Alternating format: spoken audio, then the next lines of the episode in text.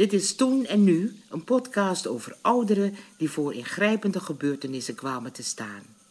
Het bracht hen uit balans, maar gaf ook de kans op een nieuwe koers met verrassende vergezichten. Hoe dan? Dat hoort u in deze podcast. Ik ben zo tevreden, maar niet tevreden van nou is het klaar. Tevreden in die zin dat ik, dat ik kan rusten en, en klaar kan zijn voor wat er komt. Vandaag is het de beurt aan de verteller van de Toen en Nu podcast, actrice Jetty Maturin. We spreken haar net voor haar 70ste verjaardag. Ik hoef niet meer te vechten. Ik ben er klaar voor. En dan komt het. Maar deze rust is er niet altijd geweest.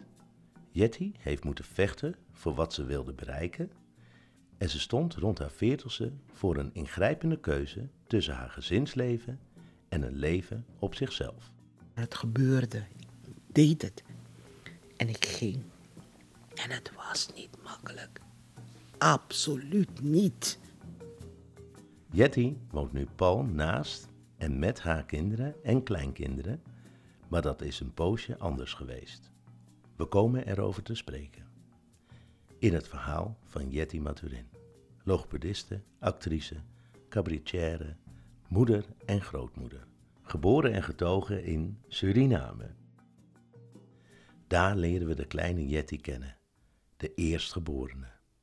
Ik was vrolijk. Ze vergeleken mij en mijn zusje altijd. Die is wat teruggetrokken, een beetje verlegen. En ik was uh, een prachichi, haantje de voorste. Mijn moeder zei, als ik brutaal was en veel sprak, dan zei ze... Miji tumsi voor nyamo voor manja nyang. Het is mijn schuld, want ik heb je te veel van die door de vogels aangepikte manjas te eten gegeven. Want men geloofde dat wanneer je het fruit, de manjas, mango's, uh, die worden door de vogels gepikt en dan vallen ze uit de boom. En wanneer je die aan kinderen die in de taal- en spraakontwikkeling zijn geeft, dan gaan ze ook zo als die vogels echt chilpen en goed praten. Dus die had ze mij gegeven. En ze zei dat ik daarom zo uh, veel sprak en veel vroeg. ik stelde van die moeilijke vragen. Wie is God zijn moeder dan? God heeft toch ook een moeder? Van wie is, wie is God zijn moeder? Jetty woont als baby bij haar oma, die op Curaçao is om te werken. Oma voelt zich alleen en verdrietig en baby Jetty wordt aan haar doorgegeven, als troost. Na een klein jaar komt Jetty weer terug bij haar ouders in Suriname. Ik heb nooit met mijn moeder, ik kan me niet herinneren dat ik het met mijn moeder erover heb gehad of ik huilde of uh, dat ik mijn oma miste of wat dan ook. Het was goed, volgens mij. Ik bleef die, die liefde en die warmte ervaren. Uh, mijn tantes waren er, tante Gusta, een pleegzus van mijn moeder. En ik was het eerste kleinkind in de familie. Jetty's vader werkt in die tijd als lasser bij de Suralco-fabriek. Hij kreeg die job bij mijn geboorte. Dus dat was ook geluk, weet je. Eh, want als je bij de Suralco werkte, dan, dan had je het goed. Je had een goed salaris in die tijd. Je had doktersbehandeling voor je gezin. En dat was heel belangrijk. En ik weet nog, als mijn vader uit het werk kwam, van zijn werk kwam, dan was het feest. Want hij deed de poort open en alles. De kippen begonnen, renden en kakelden. Want mijn vader kwam en wij sprongen op hem af.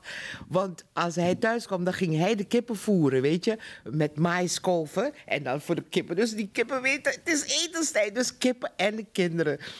En, en mijn moeder had dan intussen al uh, de tafel gedekt voor mijn vader. En dan gingen we bij papa zitten en papa hap. Dus hij deed een hap in zijn mond en een hap voor ons. Hij had ze eten. Want wij hadden al warm gegeten natuurlijk. Maar als hij thuis kwam, ja, papa hap, hap. Prachtig. Oh, um, ik, heb, ik heb een foto waar mijn jongste zus en ik hem happen geven toen hij hier in Nederland uh, was en, en, en uh, ja, hulpbehoevend, weet je, we moesten hem verzorgen. Haar moeder en tantes runnen het erf en de belangrijke zaken. Ze waren krachtige vrouwen hoor. Mijn moeder was zeker geen sloofje, nee. Belangrijke dingen in ons gezin, een huis kopen, perceel, dit, dan ging zij naar de notaris. Mijn moeder kon hulp roepen. Kom, help me hier hoor, Jet. of Elsie. Na Jetty wordt Elsie geboren en hoe meer kinderen er daarna komen, des te drukker het wordt voor de zusjes. Ik was zes jaar oud toen ze weer zwanger was. En dat was een hele pittige zwangerschap. In bed liggen en overgeven, heel ziek. En eh, ik was zes en mijn zusje, Elsie, werd vijf. En vijf jaar, dat is een, een lustrum. En het wordt in Suriname best wel groot gevierd, iedere vijftal. Tien, vijf, bigiari zeggen ze, bigiari. Dus moest er toch wel iets gebeuren. En er moest gekookt worden, maar mijn moeder lag ziek. En haar bed was, uh, grensde aan, ze kon vanuit bed kon ze in de keuken kijken. En toen heb ik met haar aanwijzingen heb ik gekookt. En dan legde ze uit waar ik de rijst moest pakken. Dat wist ik natuurlijk wel, want ik, ik volgde mijn moeder altijd, keek wat ze deed. En toen legde ze uit hoe ik de rijst moest wassen. En hoe ik dan met mijn vingerkootjes in de rijst moest dippen, kijken tot welk kootje de rijst lag. En dan mijn vinger op de rijst leggen en dan water toevoegen tot aan het kootje. Zo had je evenveel rijst als water. Dus toen heb ik voor het eerst gekookt. Vanaf dat moment ook hield ik mezelf altijd voor van, goh, ik heb weinig gespeeld, want toen begon het al. Verantwoording nemen, want de tweeling werd geboren. En wij begonnen toen al te zorgen, weet je, flesjes geven. En mijn zusje Elsie uh, ja, luiers verschonen en, en, en, en meedoen, meehelpen in het gezin. Want er kwamen meer. Om de twee jaar kwam er een broertje of zusje. We waren met tien op de duur. Ja, echt. Maar dan speel je niet meer zoveel. Tenminste, ik niet. Ik hielp. Er komt een tijd dat al dat helpen en zorgen eventjes genoeg is geweest. Daarover straks meer. Als Jetty wat ouder wordt, bijna twintig, heeft een plan voor de toekomst. Op de kweekschool kreeg ik het idee om logopediste te worden. En daarvoor moest ik naar Nederland. Want als je verder wil studeren, moet je naar Nederland. Zo is het in de kolonie Suriname. Dat was in 1971, geloof ik. kwam ik naar Nederland. En, uh, en ik liet me testen. Dat is een pittig verhaal hoor.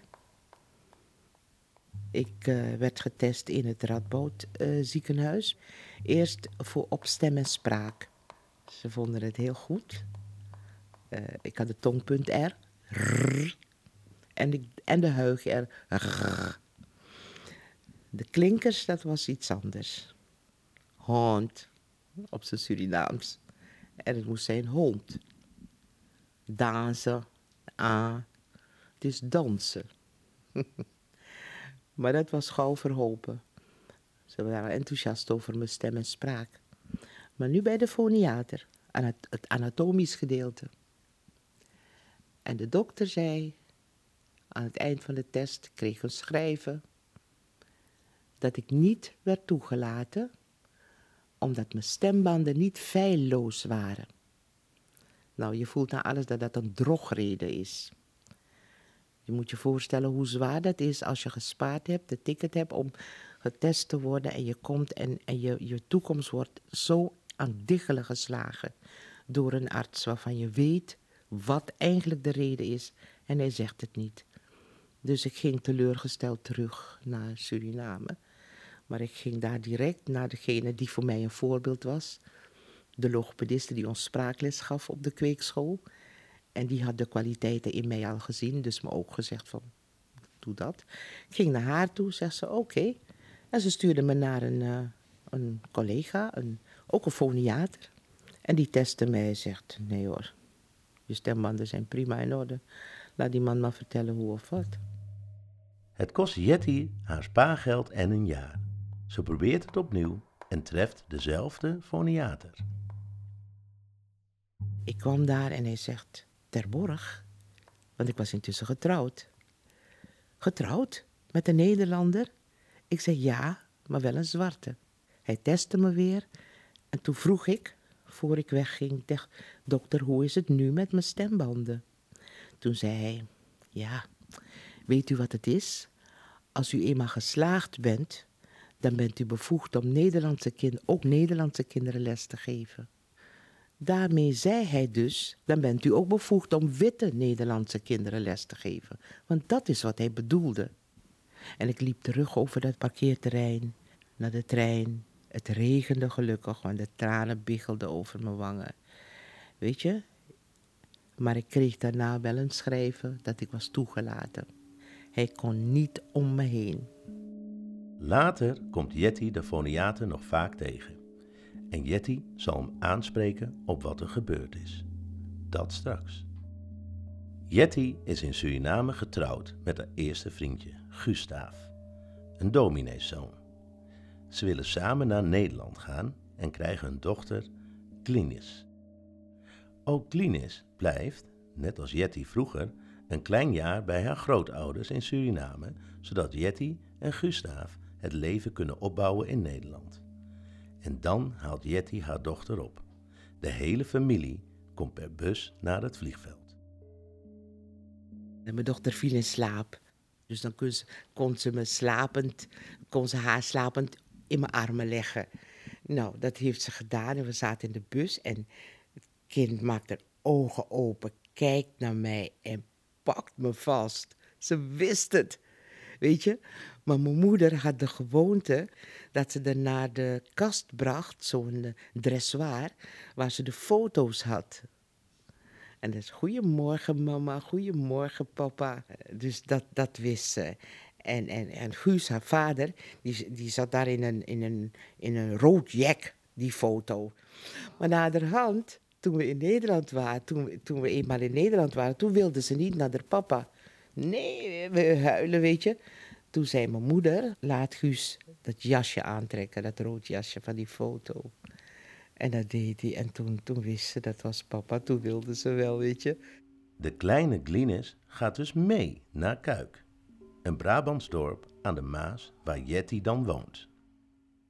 Ik woonde met drie zussen van me. Guus met vier vrouwen in huis. Dat, dat kent men hier niet, toch? En intussen werkte hij in een fabriek, de Adlerfabriek, en studeerde s'avonds. Ik werkte aan school, een combinatieklas, en studeerde uh, logopedie. Uh, mijn zussen pasten op en uh, onze buurvrouw, Ria, een, een kuikse, een echte kuikse, die was de oppas voor onze dochter Glinis. Prachtig, op de fiets. Haar zoontje, even oud als Glinis. Glinis voor op de fiets, haar zoontje achter. Uit een zwart kind en achter een blonde. dat is zo leuk. Jetty begint een zelfstandige praktijk als logopedist en krijgt de patiënten van de foniater die haar ooit weigerde voor de opleiding. Ze is Surinaamse, maar ze is goed, had hij tegen patiënten gezegd, die aan de deur kwamen en eh, weet je, zo. Maar na een tijd dacht ik, ik moet dit toch klieren. Klieren noem ik dat nu. Ik moet het met hem over hebben, wat hij toen heeft gedaan. Want het was ingrijpend in mijn leven. En ik vertelde waar ik het over wilde hebben. Nou, dat vond hij niet fijn. Hij wilde dat niet in de praktijk doen, in de kliniek doen. Of ik dan thuis wilde komen. Want er was een vrouw erbij. Ik vond het prima. Ik zei, dan neem ik mijn man mee. Dus toen zijn Guus en ik naar hem toe gegaan. Het was een heel fijne avond. Uh, glaasje gedronken en hij vertelde, ja, als antwoord daarop zegt hij ja, mijn stembanden waren veranderd. Hij vergeleek het ook met zijn vrienden die kinderen uit ehm, eh, Afrika hadden geadopteerd. En die kinderen hadden platvoeten. En uh, hier door de schoenen en weet ik wat, waren die platvoeten verdwenen. En die houden zo'n lulverhaal. En die hou, eh, dat was niet het belangrijkste, want ik wist je, racisme en discriminatie kan je niet verklaren. Het is fout, gewoon fout. En ik had het van mijn chest. En we konden verder samenwerken. Kijk, die man was zich er niet eens van bewust. dat hij zo naar bezig was. Weet je? En daar kon ik mee omgaan. Ik noem dat liefdevolle kracht. en dit verhaal is me altijd bijgebleven. En ik heb ervan gemaakt, zo heb mijn kinderen ook opgevoed en jonge mensen met wie ik te maken krijg. Niemand kan voor jou je plafond bepalen. Dat doe je zelf. Jij neemt de verantwoordelijkheid over je leven. En hindernissen kom je altijd tegen. En je neemt die hindernissen als een paardje, springt eroverheen. En dat is altijd mijn, mijn motto geweest en mijn, en mijn streven. En, en dat heb ik gedaan. Langzamerhand wordt in Kuik ook Taante geboren. Het alter ego waar Jetty bekend mee wordt. In dat dorpje werd ik vooral gevraagd om, om iets te vertellen over Suriname. Op de Rode Kruisdagen, noem maar. En steeds maar vertellen over Suriname. Het was interessant. Waar kom je vandaan? Hè? En je spreekt keurig Nederlands. En de dit en de dat. Al die opmerkingen, daar had ik op den duur toch wel genoeg van. Want ik was nu langer hier, of lang genoeg hier, om, uh, om over hier te vertellen, hier en nu. En toen is Taante ontstaan. Want met Taante, duikend in dat personage, kon ik het allemaal zeggen, ook al mijn kritiek. En dan kwam ik daar in die grote kotto, klederdracht. En langzaam deed ik het uit en vertelde ik het verhaal van die kotto hoe, hoe die ontstaan was, de klederdracht, om de mooie vormen van die zwarte slaafgemaakte te verdoezelen voor de meester die ze anders. Nou, en dan stond ik dan na die striptease kotto uit, stond ik daar in een mantelpakje. Grote krantenkoppen in de kranten, kuikse Jetty Terborg. Met tante maakt ze voorstellingen die het landelijk succes hebben. Daarna volgt een toneelmonoloog Iris en uiteindelijk een rol in de tv-serie Vrouwenvleugel. Het is in een tijd waarin Jetty zowel vleugels krijgt als in een crisis brandt. Er kwamen heel veel dingen bij elkaar. En kijk, als je, eh, ik weet van die periode, dan wil je er, eruit. Je wil, je wil uit dat ei. Ik voel me opgesloten in mezelf. Je wil, je wil losbreken. Dat, dat, dat is, en het komt van binnenuit. En dan zoek je uitweg. Ik werd verliefd. Ik werd verliefd op hem. Ik kan nu niet eens op zijn naam komen. Het was gewoon een grijze man die ik zag in een café. En achteraf denk ik van, het had een kakkelak kunnen zijn. Het was mijn manier van de deur openmaken. Alles komt in beweging nadat Jetty's moeder is overleden. Ik denk dat ik al voordat ze stierf het gevoel had dat ik andere keuzes moest maken in mijn leven. Maar dat zij mij daarvan weerhield. Ze was dol op mijn man. En ze, was, ze had echt die, die normen van, uh, weet je, dat, ze riep wel eens van, uh, heb, je, heb je zijn eten al gezet, weet je, heb je zelfs eten al gezet? Zo, of... Uh, gewoon de dingen die je als vrouw hoort te doen voor je man. Eerst zijn we samen in therapie gegaan. Al gauw ben ik ach, alleen verder gegaan. Ik wilde meer weten over mezelf.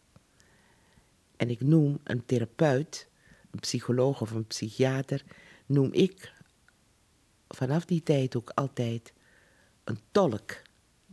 Die vertaalt mijn diepste gevoelens voor mij anders niets, want ik weet het diep binnenin. En dan noemde ik het met een groot woord kiezen voor mezelf, heel stoer.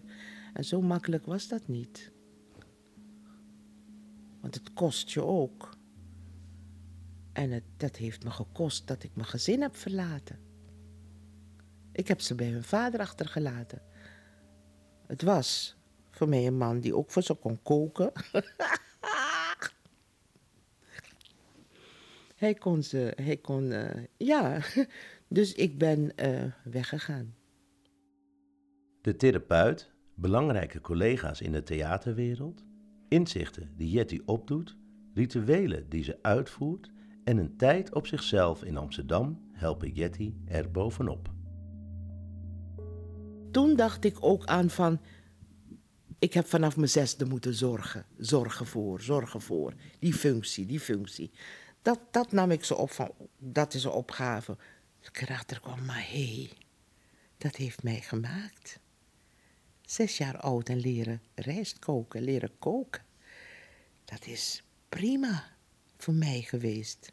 Het heeft me ook gevormd, mede gevormd tot, tot wie ik ben. En het is niet een last of een zorg of een, een nadeel. Nee, dat hoort erbij en, en dat ben ik. Hoe waardevol haar vertrek uit het gezin voor Jetty zelf ook is geweest, ze weet dat het haar kinderen pijn doet. Ik heb sorry tegen ze gezegd. Ik ben met hun samen naar Kuik gegaan en ik heb een ritueel gedaan, zoals ik vanuit mijn achtergrond kom. Ik heb, ik heb aan de Maas gestaan met hun, met al mijn drie kinderen en mijn jongste zus, die negen jaar oud was toen ze bij ons kwam wonen. En we zijn er naartoe gegaan en we hebben bloemen gestrooid in de Maas. En lekkers. En bedankt. Ik heb bedankt dat ik ze daar heb kunnen opvoeden. Ik heb moeder aarde bedankt. Ik heb sorry tegen ze gezegd. En ik heb, ik heb ehm, het met een ritueel gedaan. Ik kijk er uh, dankbaar en verdrietig op terug. Dankbaar omdat het goed gegaan is, omdat ik heb bereikt wat ik wilde. Dankbaar omdat zij mij daarin hebben kunnen volgen. Ik ben heel blij en trots met mijn kinderen. Maar ook dankbaar dat ik zo goed contact met ze heb. Nu, 30 jaar nadat Jetty het huis verliet, is ze omringd door haar kinderen en kleinkinderen. Ze woont met ze, ze werkt met ze. Tot voor kort was Jetty daarnaast alleen thuis, zonder geliefde. Ik ben alleen gebleven. Ik had daar geen tijd voor, de eerste tijd. Wel een beetje spelen, maar niet voor een uh, serieuze relatie. Jetty's dochters moedigen haar aan om een nieuwe partner te zoeken en om mee te doen aan het tv-programma First Dates. Dat wordt een match die nergens op uitloopt, maar die wel iemand anders in het hart raakt. Het heeft Aten, mijn man nu, die zat in Friesland ergens, kijkt nooit tv, maar zijn dochter had hem gezegd, kijk ooit naar First Dates. En hij septe en kwam op dat moment in het programma hoorde mij in het gesprek met die man. Hij zegt, het was voor mij een magisch moment. Het raakte me zeer. Hij raakte ontroerd. Hij heeft die tv uitgedaan. Hij is naar mij gaan googelen, want hij kende me niet. Hij had mijn werk nooit gezien. En toen vond hij het telefoonnummer van mijn manager, mijn oudste dochter, Glynis. En hij appte direct. Hij appte van, ik zou nooit meedoen, beste Jetty, ik zou nooit meedoen aan zo'n programma als First Dates. Maar wat had ik nu graag tegenover jou gezeten? Jouw kracht, jouw uitstraling, jouw vitaliteit valt me op. Ik zou naast je kunnen en willen staan. De boodschap en de profielfoto van Ate bevallen Jetty en ze neemt contact met hem op. En vanaf dat moment hebben we iedere avond gepraat, gewoon telefoon. Een uur, anderhalf, twee uur. Heel veel gepraat. Daarna, na zo'n gesprek, even geappt. En diepgaand gepraat. Tot het moment dat we dachten van nu moeten we elkaar dan zien. En toen heeft hij bedacht, dan maken we een strandwandeling. En mijn zoon heeft me gebracht, vond hij ook goed. Hij zei, dan, zie je, dan ziet hij aan wie hij zijn moeder toevertrouwt. Nou, we hebben elkaar ontmoet op het strand. En vanaf toen is het aan tussen ons. En het is nog steeds. En ik had niet gedacht dat dat nog mogelijk zou zijn. Het is echt iemand die is willing to learn.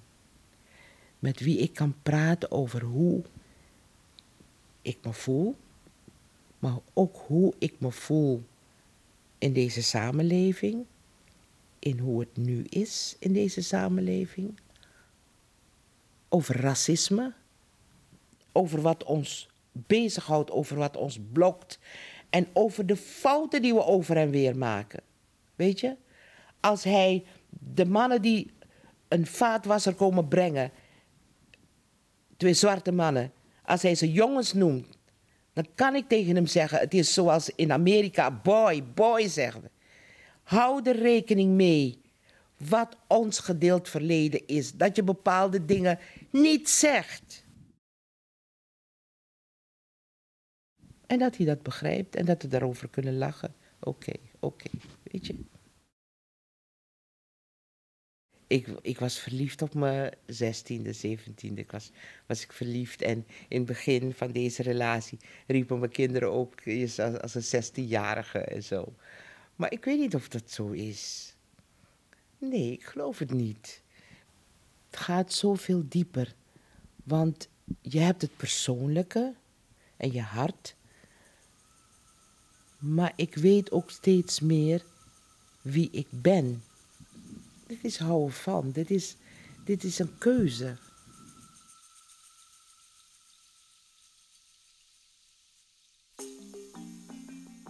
Toen en Nu is gemaakt ter ere van Jo Visser, die 100 jaar geleden met haar brieven mensen moed insprak als het leven tegenzat.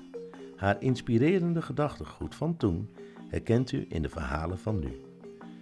Toen en Nu is gemaakt door Up in Nederland, in opdracht van het Jo Visser Fonds, in samenwerking met Zonnehuizen.